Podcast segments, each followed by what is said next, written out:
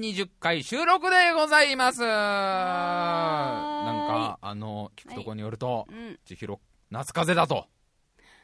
ちょっと今鼻水ガールになってるけど。鼻水ガールっていうジャンルを僕今初めて聞きましたけど、今年から来たんですか？森ガールとかね、最近は山ガールとか有名でしたけど、うん鼻水ガールはなかなかアンアンの特集とか乗らなそうな、そろそろじゃない？そろそろ来ますか？鼻水結ガール。かかんのよねこれ、まあ確かにどうなんですかね。可愛い要素がちょっと僕はなかなか思い浮かばないんですけど鼻水っぽいファッション見たくなるんですか？今後はやっぱり。こう僕にしか見せてくれない鼻水みたいあな。なるほど。あなるほど。その弱ってる姿を見せることで男の心をグッと、うんじゃあ例えばさそのねえっ、と居酒屋とかで飲み会があって会社の飲み会とかがあってこう、うん。わーわーわーわー盛り上がってさ、うんうんうん。あのいちょっといい女の子だなとか思って帰り道たまたまその子と一緒になったりしたらそれはもう狙い目だと。彼に対して、あなたにしか見せないわよっつって鼻水をどんどん垂らすみたいな。あのその時この小よりを使って 小よりをなるほど。そうそう舞妓よりがこの先はじゃあ流行るとね。東急ハンズとか東急ハンズでもっとおしゃれなね東急ハンズとかもっと女の子が行きそうなお店とかにうん。うんあの小よりコーナーができ始めるという。いいんじゃない？彼の彼に会う前に小よりを一発決めてこうみたいな。そうそう それの先駆けで今日は鼻水が油断するとダグダグダグダグ出てくるといううん。まあ夏風邪ね相当流行ってるみたい。今もう大ブームみたいなんでそうしかもね長引くったらないねこれ本当に。相当ブームがもう沈静化なかなかないと。そうそう。でもこれ結構私今最終段階だから。はい、いろいろいろいいろろあっての。いろいろあっての間に熱があるとかそうよそうよ。咳があるとかうん。熱があるとかちょっと可愛いかもねちょっとこうあ頬を頬あからめてあからめて。ちょっとこう目もうつろな感じでねね。ちょっとなんか私熱あるみたいみあたいな感じはね。ちょっとおおなんかね可愛いかな、うんみたいになるなるけどね、うん。ああ鼻水ガールが最終的には来ると。そうそう。まああのね早いところ直していただかないと、うんこれもう頑張るわ。音音声データに乗っかって皆さんの耳から風の菌が入る可能性もありますからね、え僕はあのと,うん。さ、とっても最近健康的で新しいバイトが始まりまして。ええ。やっぱり新しい仕事をすると、うん。生活のリズムも、ね、どんどん変わるんだな。早寝早起き。えー、もう僕にすごい早寝早起きで最近。うん。あのですね最近ちゃんと2時とかに寝るようには？遅くても3時に寝るように。夜中の？ええ。それあれじゃない？一般的には不健康じゃない？ついこの間まで僕あの毎朝5時に寝て 2時間だけ寝てバイトに行くような人間だったんですけど最近はあの、まあ、遅くても3時大体平均でちゃんと2時に寝て。これはあの本当にびっくりであの本当になんかあのもう健康的な賞とかもらえちゃいそうなんですけどお昼ご飯を最近はちゃんと食べるように。あら食べてなかったの？今まではあの夜ご飯だけだったんですけど基本的には。気夜夜ご飯と深夜2時のチョコパイが主な食事の内容だったんですけど 最近あのお昼ご飯なんていうものなんか食べ始めどこまで健康的になっちゃうんだって。それは飛飛躍っぷりがね。笠原君が今カンペに朝ごはんはって聞くんですけど朝ごはんを食べる習慣なんて僕は全く聞いたことありませんけど笠原さんはどちらの国にお住まいの方朝食べるなんて習慣は一度もええ。お昼でも僕はだいぶ革新的なこれはねお昼からまさかご飯物を食べるなんてことが じゃあさ何を原動力に生きてたの今まで？今まで何をげんまああれなんかあの空気中のなんかあのちち塵とかを吸収うまくしてたんじゃない？いいねそれ。いや、やっぱ今まで相当エネルギー使ってなかったんだろうね。お昼ご飯は、お昼ご飯を食べて2時に寝るっていう、もう素晴らしい健康的な生活を送ってますんでね、えー夏風邪なんか一切ひかないぞっていう。俺、どっちな、逆に丈夫なんじゃね？とか思ったけどね。だって、毎朝5時に寝て2時間しか寝なくて夜ご飯しか食べない生活でも、何も支障ない。まあ、基本的に風邪とかをひかない男だからね。まあ一応はあのね、うん。よく神経性胃炎とかやられちゃう人ですけど、風邪とかはひかないから逆に、あれか、免疫がエネルギー体からもらえないから逆に俺たち頑張んなきゃで、自分で頑張ってたのかもね。体側からそのなんかさ、ちゃんとしたエネルギー送られてこない分、逆にこう鍛えてくれてたのかもしれないから。ね。いいまあね。それね。いいシステムだね。えーここからもうあの夏風邪どんどん流行ってきますから皆さんもね、うん気をつけてって気をつけてね。いうところでございます。それでは今週も参りましょう。タイムマシン部2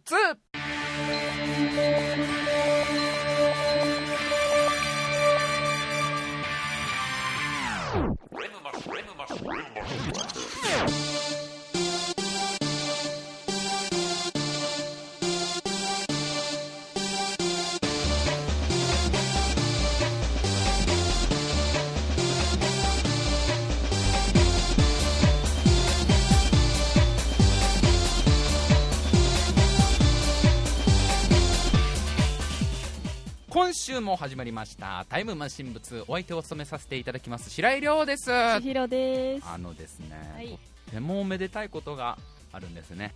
カービィ星のカービィがうん。今年で20周年というのあらそんなに？えーあれそんなに盛り上がらないかもしれない。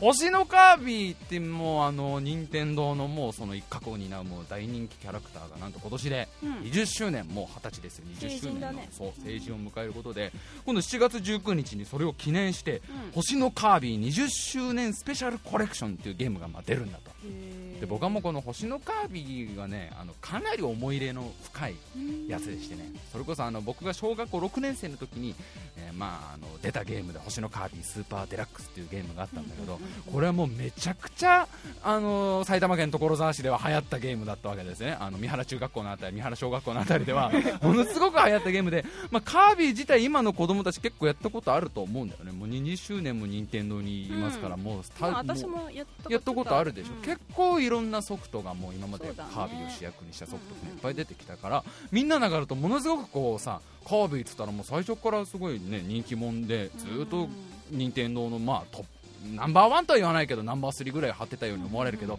実はこいつはものすごく苦労人。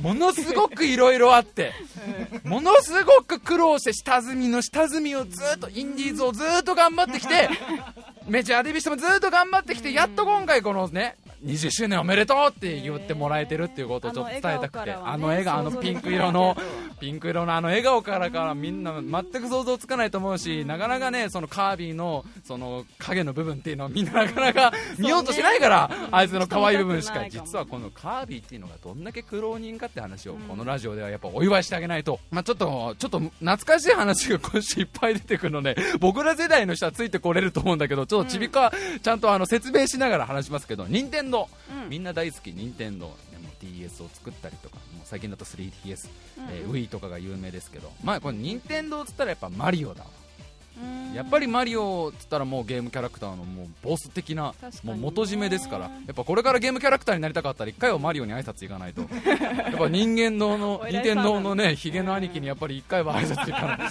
それはやっぱあのねなんか包んで一つなんかあのねお菓子かなんかを持ってあの豪邸に住んでますから任天堂のあの本社のビルの屋上に住んでますからマリオは。そこに挨拶に行って今度これこれのこういうゲームであのデビューします。なんとかですって。ちゃんとメタルギアソリッドのスネークとかも挨拶行ってますからね。あの今度特なんか特殊部隊的な設定でデビューすることになりました。スネークと申します、ね。うん君は何ができるんだいみたいな感じで。結構上からね。えーとそうですねあの段ボールに隠れたりとかできます。おおじゃあ頑張ってくれたまえみたいな感じの。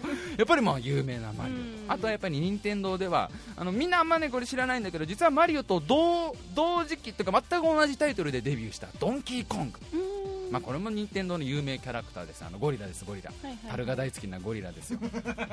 これとマリオがセットで、まあ、ファミコンのもう元祖って言ったら元祖なんですけど、ドンキーコングっていうタイトルで出た。で任天堂あともう一個有名なキャラクターでリンクリンクっつったらねポカーンってするんだけどね、うん。ゼルダの伝説っていうこれまためちゃくちゃ任天堂のキラーチューンというかね、もう人気タイトル女の子出てくる？女の子いったわー女の子。あオッケーオッケー進めて。すごいサブキャラクターでいたいた気もするんだけど あの緑色の器用なやつですよ。このマリオドンキーコングリンクこれが任天堂御三家ですよ。やっぱり任天堂のキャラクターの元締めたちだったわけですで今から遡ること30年ぐらい前のこの80年代。それこそ最初のマリオが出てきたのは1981年ですからね。えーそんな前そんな前なんだよ、うん。もう俺らが俺が俺と笠原君が生まれる3年前。千尋が生まれるだいぶ前。ざっくりな説明を しましたけど。1981年がマリオのデビューでその後リンクは1986年にゼルダの伝説でデビュー、まあ、何が言いたいかというとこの80年代っていうのはものすごくゲームが元気だった時代。うん。もう今の日じゃないぐらい。ね。そう。ファミリーコンピューターっていう任天堂が作ったゲームがものすごい日本中を席巻して子供たちはもう人生そのものだったわけです。ファミコンイコール僕みたいな。ぐらいの今ちょっと DS やろうぜのレベルじゃなかったわけよ、うん。ファミコンに全てをもう費やすぐらいだった、うんでまあ80年代そういうゲームがあの元気だった時代で、まあ、その間は、まあ、もちろんカービィはまだいないんだけど1990年にまたゲーム業界でものすごい大きい事件があったこれ何かっていうとスーパーファミコンっていうものが発売されたあのー。それまでね赤と白の有名なファミコンコンピューターがずっとあったんだけど1990年にスーパーファミコンというゲームが出たんだけどこれはもうものすごい人気だったわけ。今の本当プレステ3とか XBOX とか Wii とかなんかいっぱいあるけどその日じゃないわけよ。みんな持ってて当たり前。うん全員もうあ一家に一台は。一家に1台あるのが当たり前。本当にそれこそ DS が何百万台売れましたとかそんなレベルじゃなくてもう全家庭に1台あるのが当然ぐらい売れたゲームなわけだスーパーファミコン。でこの当時っていうのはそれこそねもうゲームのタイトルが次から次へと出た時代なんうんもうそれもう今の何倍ぐらいなのかちょっとで詳しいデータは分かんないけど次からゲーム出せばとりあえず金儲けできるからうん。もう関係ねえ会社とかも独自にゲーム作って 無理やり出してた時代だから。そうもうゲームバブルだった頃が、まあ、僕ら僕とか笠原君が小学生ぐらいだった頃のこの1990年代前半だった頃。で、まあ、この頃っていうのは、まあ、多種多様ないろんなゲームキャラクターが要はデビューしたわけだ、うん。こう田舎からねこう出てくるわけで夢を見て、俺もゲーム業界で一発当てようっつってこうキャラクターたちがテレビアニメに行こうか漫画に行こうか迷ってたけど俺らはやっぱゲームで行くぜっつってこういろんな奴らがデビューした中にカービィがいたわけです今からおいあの話す92年にうん。カービィは東京に出てくるわけですよ 東京。どこにいたの？夢を持ってこの任天堂新ゲームキャラクターオーディションみたいのがあったんでしょうねで多分いろんな審査をやられるんですよ。これぐらいの段差飛べんのかとか。なんかあの穴に落っこちたらどんなリアクション見せてくれんだとか。じゃあ今から皆さんにクリボーに当たってもらいますんで面白いリアクションしてください。みたいなではまずあのマリオさんねうちらの兄貴のマリオさんがあのお手本見せてくれますからしたらマリオさんは見事なリアクションして。すげえみたいな。地面貫通して落ちてってるよみたいな。のをして、まあ、いろんなゲームキャラクターが頑張ってあの任天堂からなんとかデビューしたい。しかもこのスーパーファミコンが発売された時だからなんとかスーファミでデビューしたいってこう受けてきた中でカービィも頑張ったんだろうねこうなんか面接とかで多分聞かれたんだよマリオとドンキーコングとリンクがいる中でさ君は何ができんの？みたいな。同期なんだそこ。いやそこはやっぱドンキーコングがほうほう言いながら横にいながらマリオがさ僕はもうねあの踏みつけ一本でここまで来たけどカービィ君は何ができるんですったら吸い吸い込むことができます。何でも吸い込めますって多分言っちゃったんだよねこの時。本当はできないんだけどカービィの得意得意というかカービィの唯一のもう技能である何でも物を吸い込むことができる。うん。あ何でも物を吸い込む。面白い。なかなかそんなゲームキャラクターはいなかった。じゃあこれゲームこれ吸い込んでみなよってクリボー投げられたりとか、うん。ブロック投げられたりとか こうルイージ投げられたりとか。俺飲み込んでみろよらみたいな。何でも飲み込めんだろうが。はいはいですはいですって言いながらまだ若いカービィは一生懸命飲み込んでじゃあお前これこれもあのディスクシステム投げられたりとか。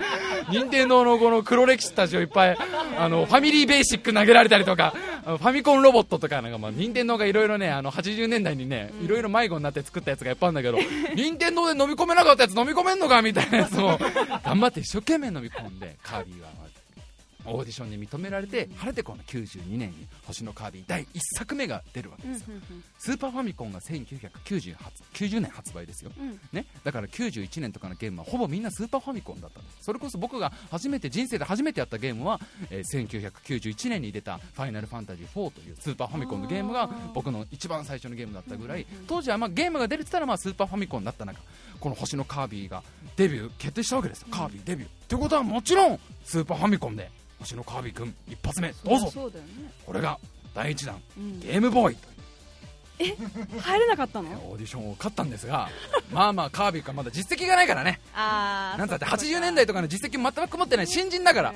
よくわかんないピンク色のとりあえずでもガッツはある。あのなんかあのファミリーベーシックを飲み込んだらしいぞあいつみたいな。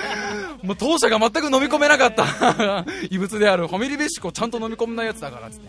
一発目がゲームボーイだったわけですよ。でゲームボーイって言ったらまあイメージとしてはインディーズですよね。ね。スーパーファミコンがメジャーで言うんだったら、うんえー地方のライブハウスみたいなイメージですよゲームボーイ。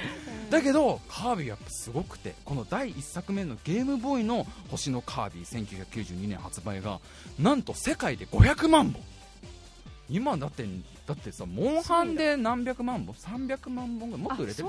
あ2300万本ぐらいでも売れてるよね、それでもかなりやっぱり最近のゲーム業界だとありえないぐらいのヒットだって言われてる中うん。カービィはもう世界で500万本。デビューでゲームボーイでだよ。もう超期待の新人じゃんお前すげえな吸い込むだけで。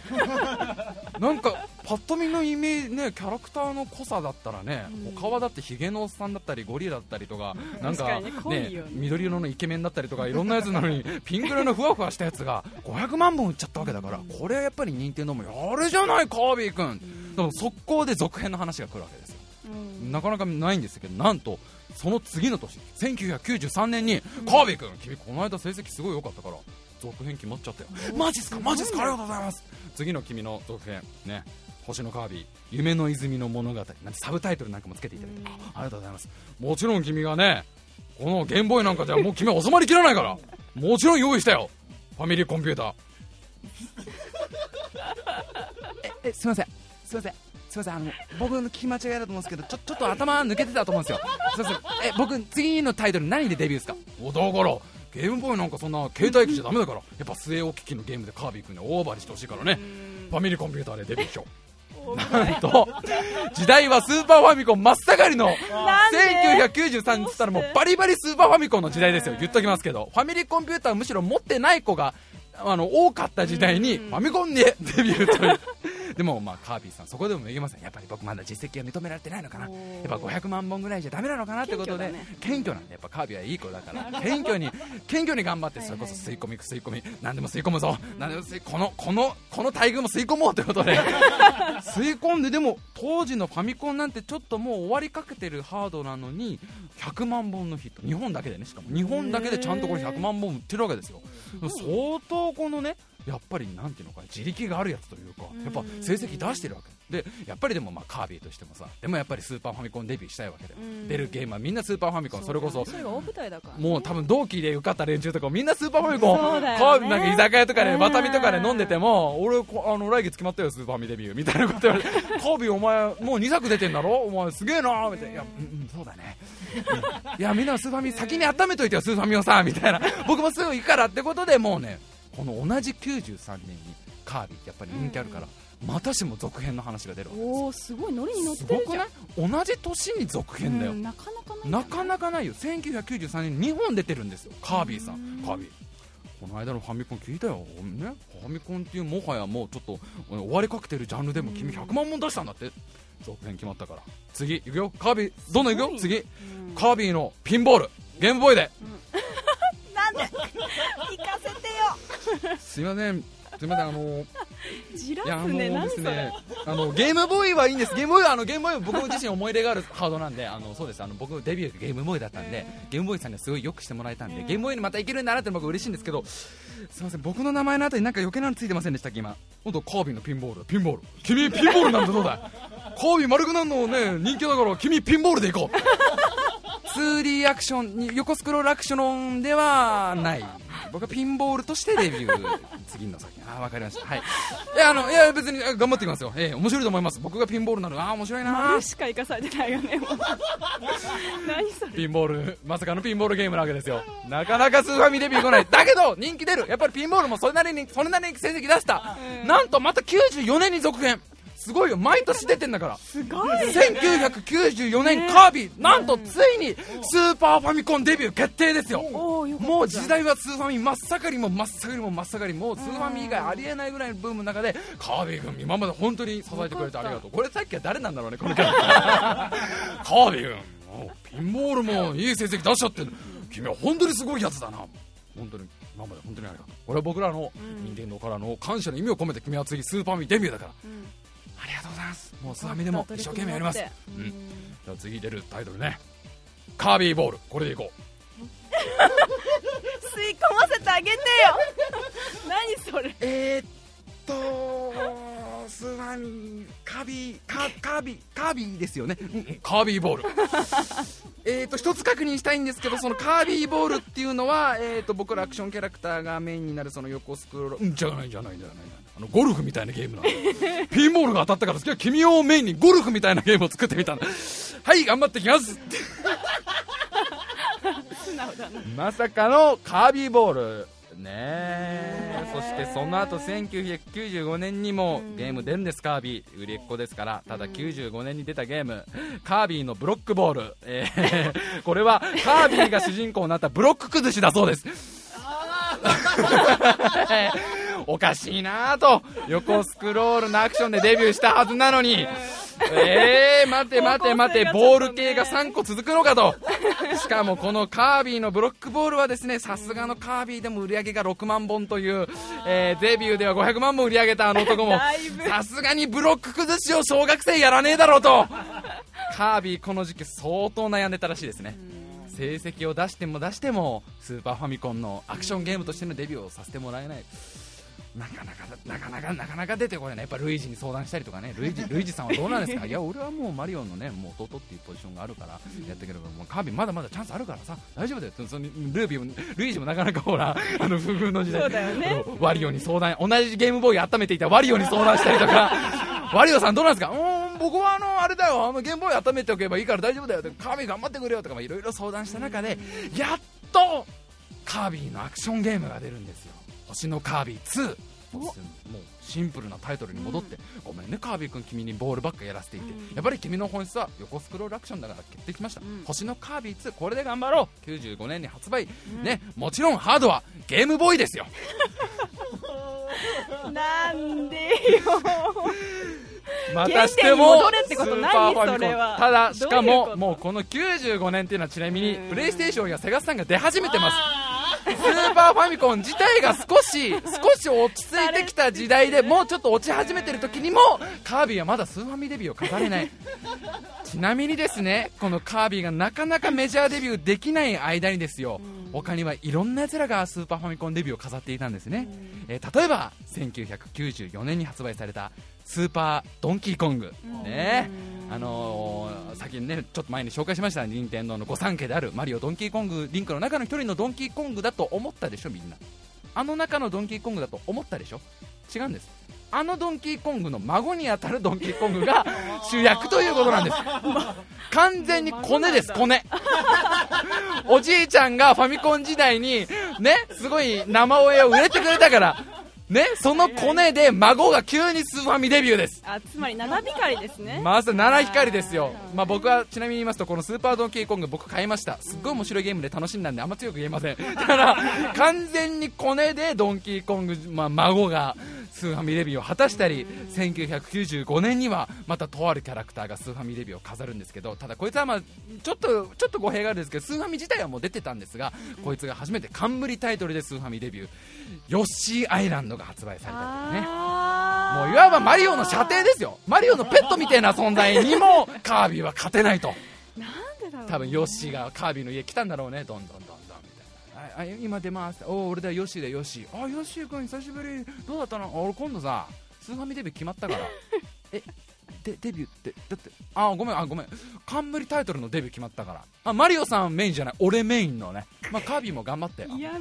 もうこのカービィがカービィがなかなか日の目を見ない間にも もうどんどんそうやってドンキーコンが出たりヨッシーが出たりとかどんどんどんどんこうやっぱ置いてかれるわけですよ。でその頃じゃあマリオは何をしていたか、ね、僕らの僕らのもうその元締めであるもうねあのヒゲの兄貴もういわばキングオブゲームキャラクターのマリオは何をしていたか。マリオっていうのはもうね1990 90年このスーパーファミコンが発売された時に第1弾タイトルとして出てるわけまあ、どういうことかって言ったらもうやっぱりスーパーファミコンいっぱい売りたいじゃない最初に90年に。だからマリオさんが一発目で出てくれたらみんな買うから。みんなマリオ大好きだから。でもこの宿命というかね運命を背負って一発目のスーパーマリオランドっていうのをスーパーファミコン第1弾タイトルで出してるわけ。これはすごいよ。全世界で2000万本。やっぱりマリオさんはもう違うわけですよ、ね。ね、キングオブゲームキャラクターなわけですよもうやっぱりもうマリオブランドっていうのはもう確かなものがありまして、ね、その後マリオさんね92年にマリオカートで車にはまったりとか92年にまたマリオペイントでちょっと芸術にはまったりとか95年にマリオのピクロスってなんかあの考古学がはまったりとかもう悠々自適ですよ。あんまり俺辛いことしたくないんだよねみたいな。俺80年代いっぱい踏んだからさ80年代いっぱいあのなんか火の中落っこちたりしたからさちょっと趣味に生きてんだよとか言って車を乗ったりとか絵描いたりとかしながらも、まあ、各タイトルちゃんとヒットさせるぐらいやっぱマリオさんはすごかった、ね、でもやっぱりこのマリオさんはそんだけやってても、まあ、すごいけどカービィはなかなかカビだって負けないぐらいのね、もう全世界で500万も売ったりとかしてんだけどなかなか出せない。だけどやっぱりめげないカービィはやっぱり原点に戻っていろんなものを吸い込み続けたわけですよ。やっぱアピールしたわけですよ任天堂にも。僕の吸い込みすぐ見てくださいよとか。それこそもう93年に発売したスーパースコープとかさ、あの94年のスーパーゲームボーイとかさ95年のバーチャルボーイとかさあの任天堂が飲み込めなかったやつらあの任天堂の黒歴史ですよ。果てにはあのもう何何も何者入りで売ったあのサテラビューですよ。ここら辺は知ってる人しか分かんないやつですけど任天堂がやらかしちゃったシリーズってのがあるんですね。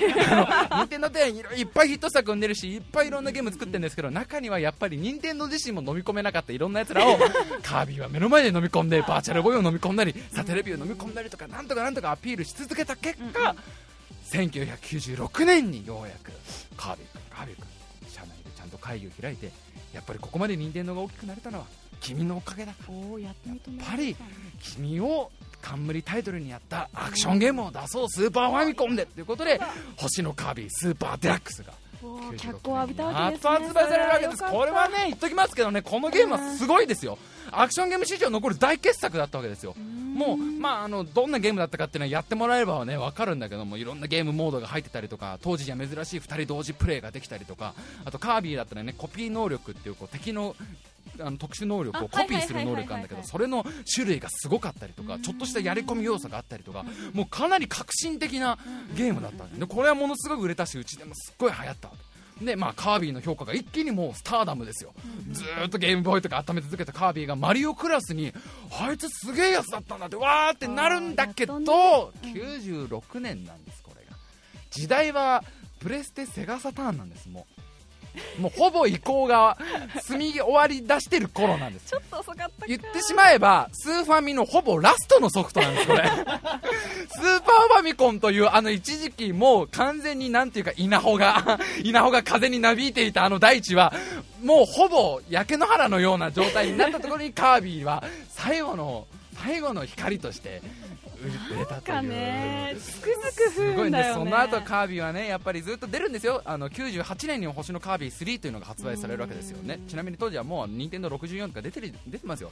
98年星のカービィ時代はプレステプレステ言ってる頃ですよ。はいもちろんスーパーファミコンです。なぜそこでスーパーファミコンにこだわるんだっていう。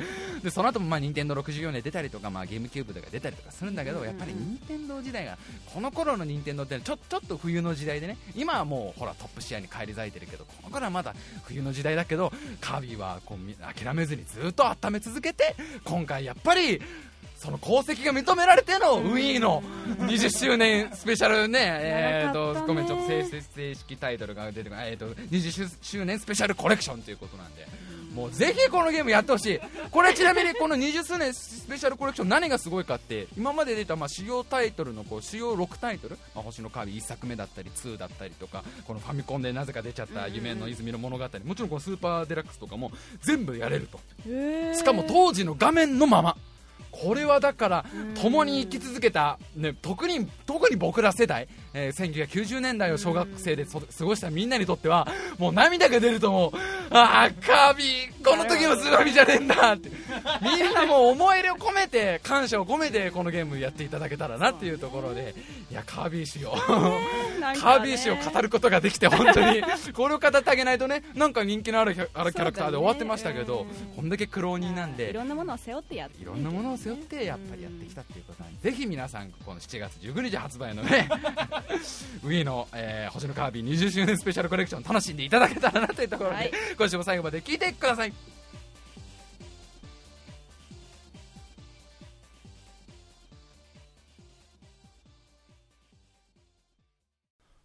今週はですね、まあ、先週お伝えした通り、はいうん、メールテーマというか久しぶりにやりましたので、うんうん、たくさんメール来ましたよ。海苔を使った純粋な恐怖。来るとは思わなかったんですが みんな考えてくれました恐怖について、ね、どういったメールテーマかといったらみんなお世話になった海苔ですよ。食べる方の海苔じゃなくてプリントとか貼ったでしょ、う折り紙とか貼ったりとかした小学生ぐらいとかよく使ったあの海苔だけをね海苔を使っていかにこう純粋な恐怖を生み出せるかという、まあ、ね、某、えー、実験をもとに作ったメールテーマなんですが今週来てますね。論理を使った純粋な曲、えー、じゃあどんどん紹介してみましょうかね。ラジオネームジョニー、えー、笠原ダム。純粋な恐怖の名前。笠原ダム。え手順は笠原さんのケツの穴を糊で固めて塞ぎます。うわもう陰気そして放置します。放置していると笠原さんの大腸がだんだんパンパンになっていきます大腸が破裂して体の中でうんこまみれになりそうなのを体全体で感じて恐怖するがいいというね。何の恨みがこれはさ僕うんこが体の中で爆発する恐怖よりはうん。僕はあのー限界までおおお腹がすごい緩い時にあの海苔を海苔で肛門塞ぐのはいいんですよ、うん。だけどけ肛門活躍筋で我慢しないで海苔だけでどこまで我慢できるか そう海苔の海苔のようは粘着力で どこまであのあの事故は防げるのかみたいな。有限だよねで、かざ、ね。るくん的にもちょっとこう、ワクワク感があると思うんだよね。おならおならと同時に行っちゃう場合があるじゃないですか。けど、ノリで塞がってますから。そやのノリめてねこの録音中そはれちょっと、かざるさんやってみましょう。それ、純正の曲味わいますよ。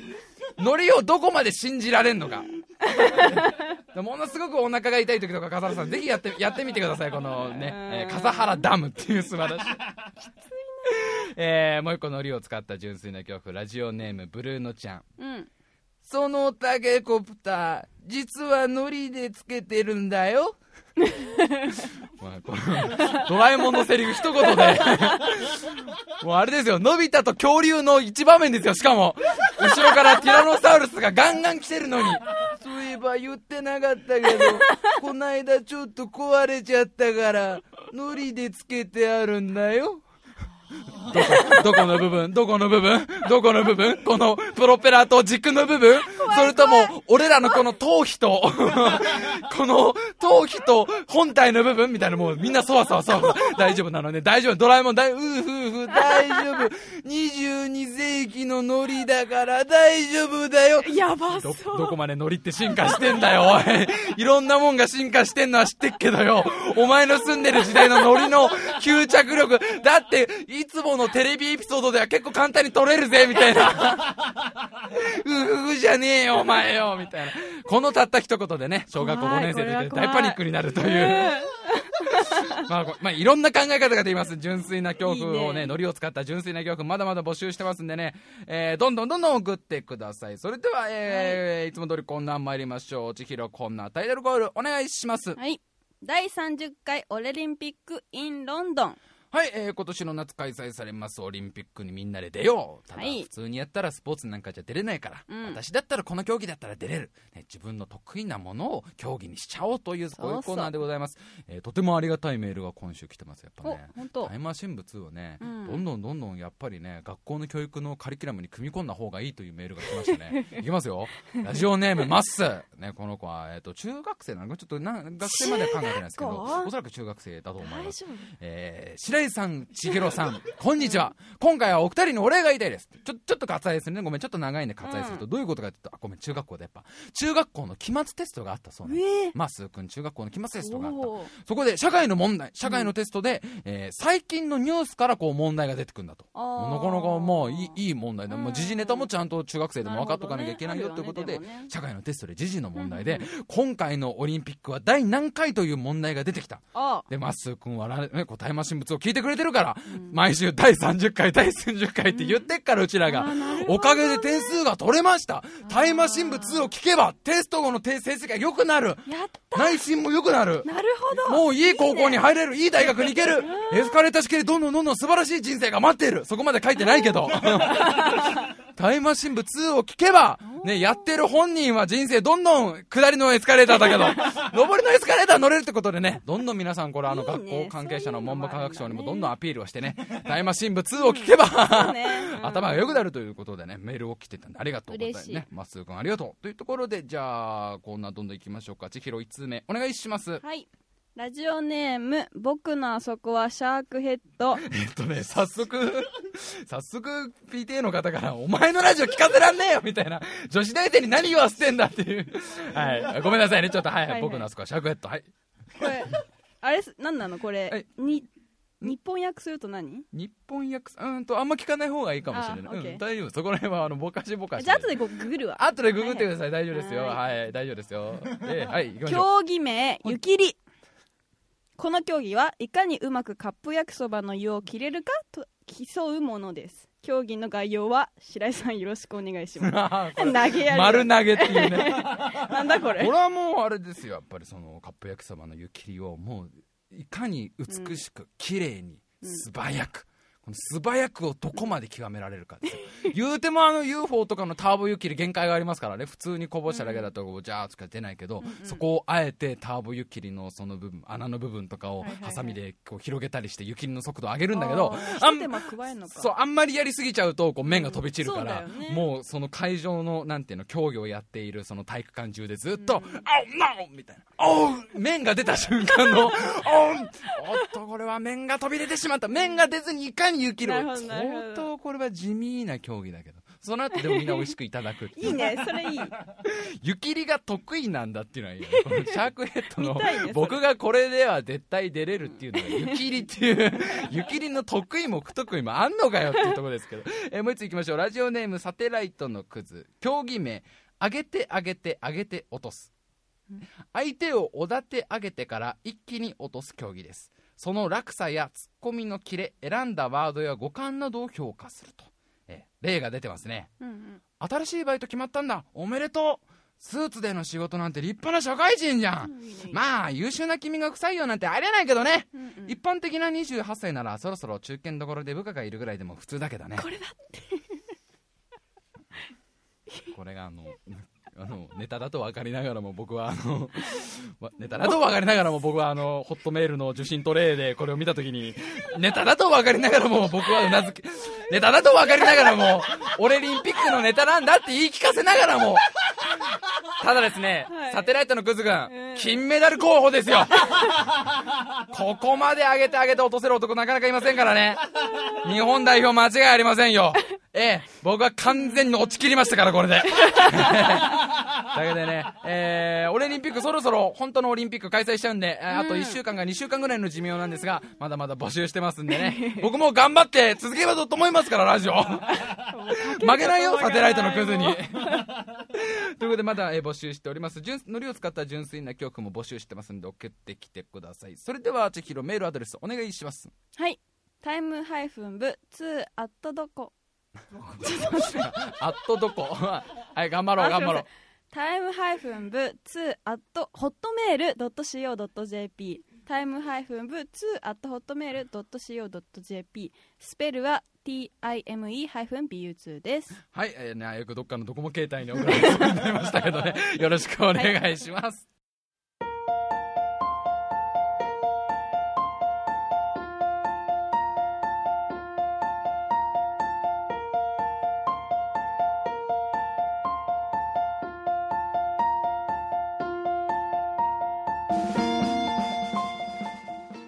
今週も長々と喋ってまいりましたが最後にいくつかお知らせでございます、はい。先週もちょっとね紹介いたしました、うん。ジャパンサイクルレース in 宮城開催のお知らせということでね、はいはいはい。もう自転車のものすごいレースが開催されるうんうんうんということなんですが、えー宮城県スポーツランドスゴーという場所の、えーサーキット1周3.7キロを自転車で走るイベント、なんかねなんかいろんなレースがあるんだみたいでね、こううん。結構、ま、マジの自転車で 100km を走る本格的レースとかあと60分間だけママチャリで走るみたいななんかいろんなタイプの、えー自転車レースというイベントがあるのでぜひぜひ皆さん参加してみては、えーまたあの自転車のレース以外にも、えータイムマシン部1で大変お世話になったゲイビーマンがイベントをやったりとか、いろんなライブあのアーティストたちがライブをやったりとか、おー大規模だね。そう結構ねあのお祭り騒ぎですね。結構いろんなお祭りでなんか B 級グルメのいろんなコーナーが出たりとか、まあ、一個のお、まね、自転車のお祭りみたいな感じでねイベントが開催されるのでいいねぜひぜひ皆さん、えー参加応募してみてはどうでしょうかという、えーちなみにエントリーの仕方、えースポーツエントリーというサイトで8月の10日まで、えー募集しているということです。